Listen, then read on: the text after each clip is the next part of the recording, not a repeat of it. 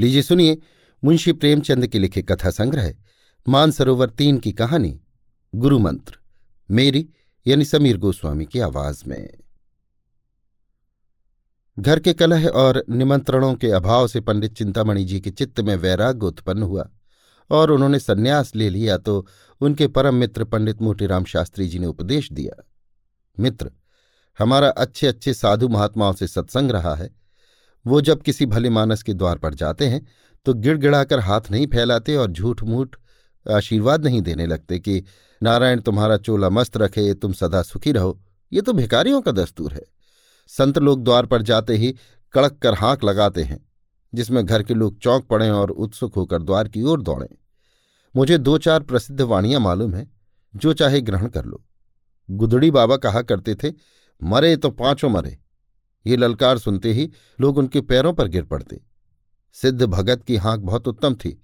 खाओ, पियो, चैन करो, पहनो गहना, पर बाबा जी के सोंटे से डरते रहना। नंगा बाबा कहा करते थे, दे तो दे, नहीं दिला दे, खिला दे, पिला दे, सुला दे। ये समझ लो कि तुम्हारा आदर सत्कार बहुत कुछ तुम्हारी हाँक के ऊपर है। और क्या कहूँ? भूलना मत। हम और तुम बहुत दिनों साथ रहे, सैकड़ों भोज साथ खाए जिस नेवते में हम और तुम दोनों पहुँचते थे तो लाग डाट से एक दो पत्तल और उड़ा जाते थे। तुम्हारे बिना अब मेरा रंग न जमेगा। ईश्वर तुम्हें सदा सुगंधित वस्तु दिखाए। चिंतामणि को इन वाणियों में एक भी पसंद न आई। बोले, मेरे लिए कोई वाणी सोचो। मोटेराम अच्छा ये वाणी कैसी है कि ना दोगे तो हम चढ़ बैठेंगे। चिंतामणि हाँ ये मुझे पसंद है। तुम्हारी आज्ञा हो तो इसमें काट छाट करूँ? मोटीराम। हाँ हाँ करो। चिंतामणि। अच्छा तो इसे इस भांति रखो। ना देगा तो हम चढ़ बैठेंगे। मोटीराम उछलकर, नारायण जानता है ये वाणी अपने रंग में निराली है। भक्ति ने तो तुम्हारी बुद्धि को चमका दिया है। भला एक बार ललकार कर कहो तो देखे कैसे कहते हो?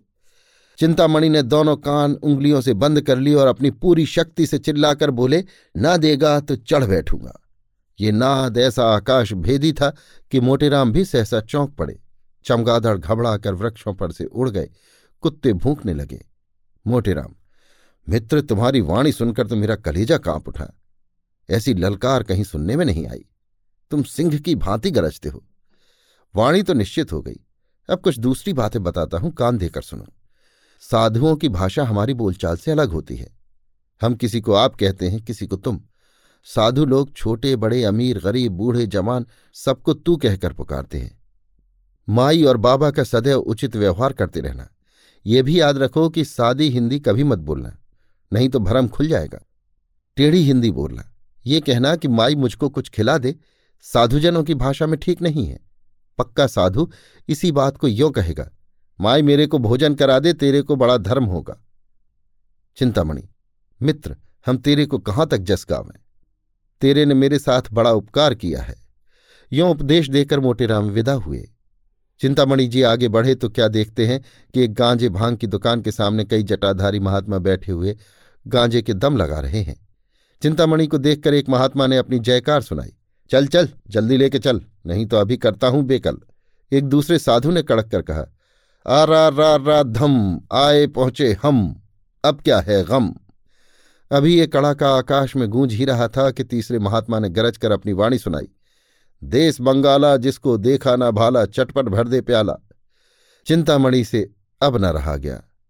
उन्होंने भी कड़क कर कहा, ना देगा तो चढ़ बैठूँगा। ये सुनते ही साधुजन ने चिंतामणि का सादर अभिवादन किया। तत्क्षण गांजे की चिलम भरी गई और उसे सुलगाने का भार पंडित जी पर पड़ा। बेचारे बड़े असमंजस में पड़े। सोचा, अगर चिलम नहीं लेता तो अभी सारी कलई खुल जाएगी। विवश होकर चिलम ले ली। किंतु जिसने कभी गांजा न पिया हो, वो बहुत चेष्टा करने पर भी दम नहीं लगा सकता। उन्होंने आँखें बंद करके अपनी समझ में तो बड़े ज़ोर से दम लगाया। चिलम हाथ से छूटकर गिर पड़ी, आँखें निकल आईं, मुँह से फिचकुर निकल आया। मगर ना तो मुँह से धुएँ के बादल निकले, न चिलम ही सुलगी। उनका ये कच्चापन उन्हें साधु समाज से चित करने के लिए काफ़ी था। दो तीन साधु झल्ला कर आगे बढ़े और बड़ी निर्दयता से उनका हाथ पकड़कर उठा दिया। एक महात्मा तेरे को धिक्कार है। दूसरे महात्मा, तेरे को लाज नहीं आती? साधु बना है, मूर्ख। पंडित जी लज्जित होकर समीप के एक हलवाई की दुकान के सामने जा बैठे और साधु समाज ने खंजड़ी बजा बजाकर ये भजन गाना शुरू किया। माया है संसार संवलिया माया है संसार। धर्माधर्म सभी कुछ मिथ्या, यही ज्ञान का व्यवहार संवलिया माया है संसार। गांजे भंग को वर्जित करते हैं, उन पर धिक्कार, संवलिया माया है संसार।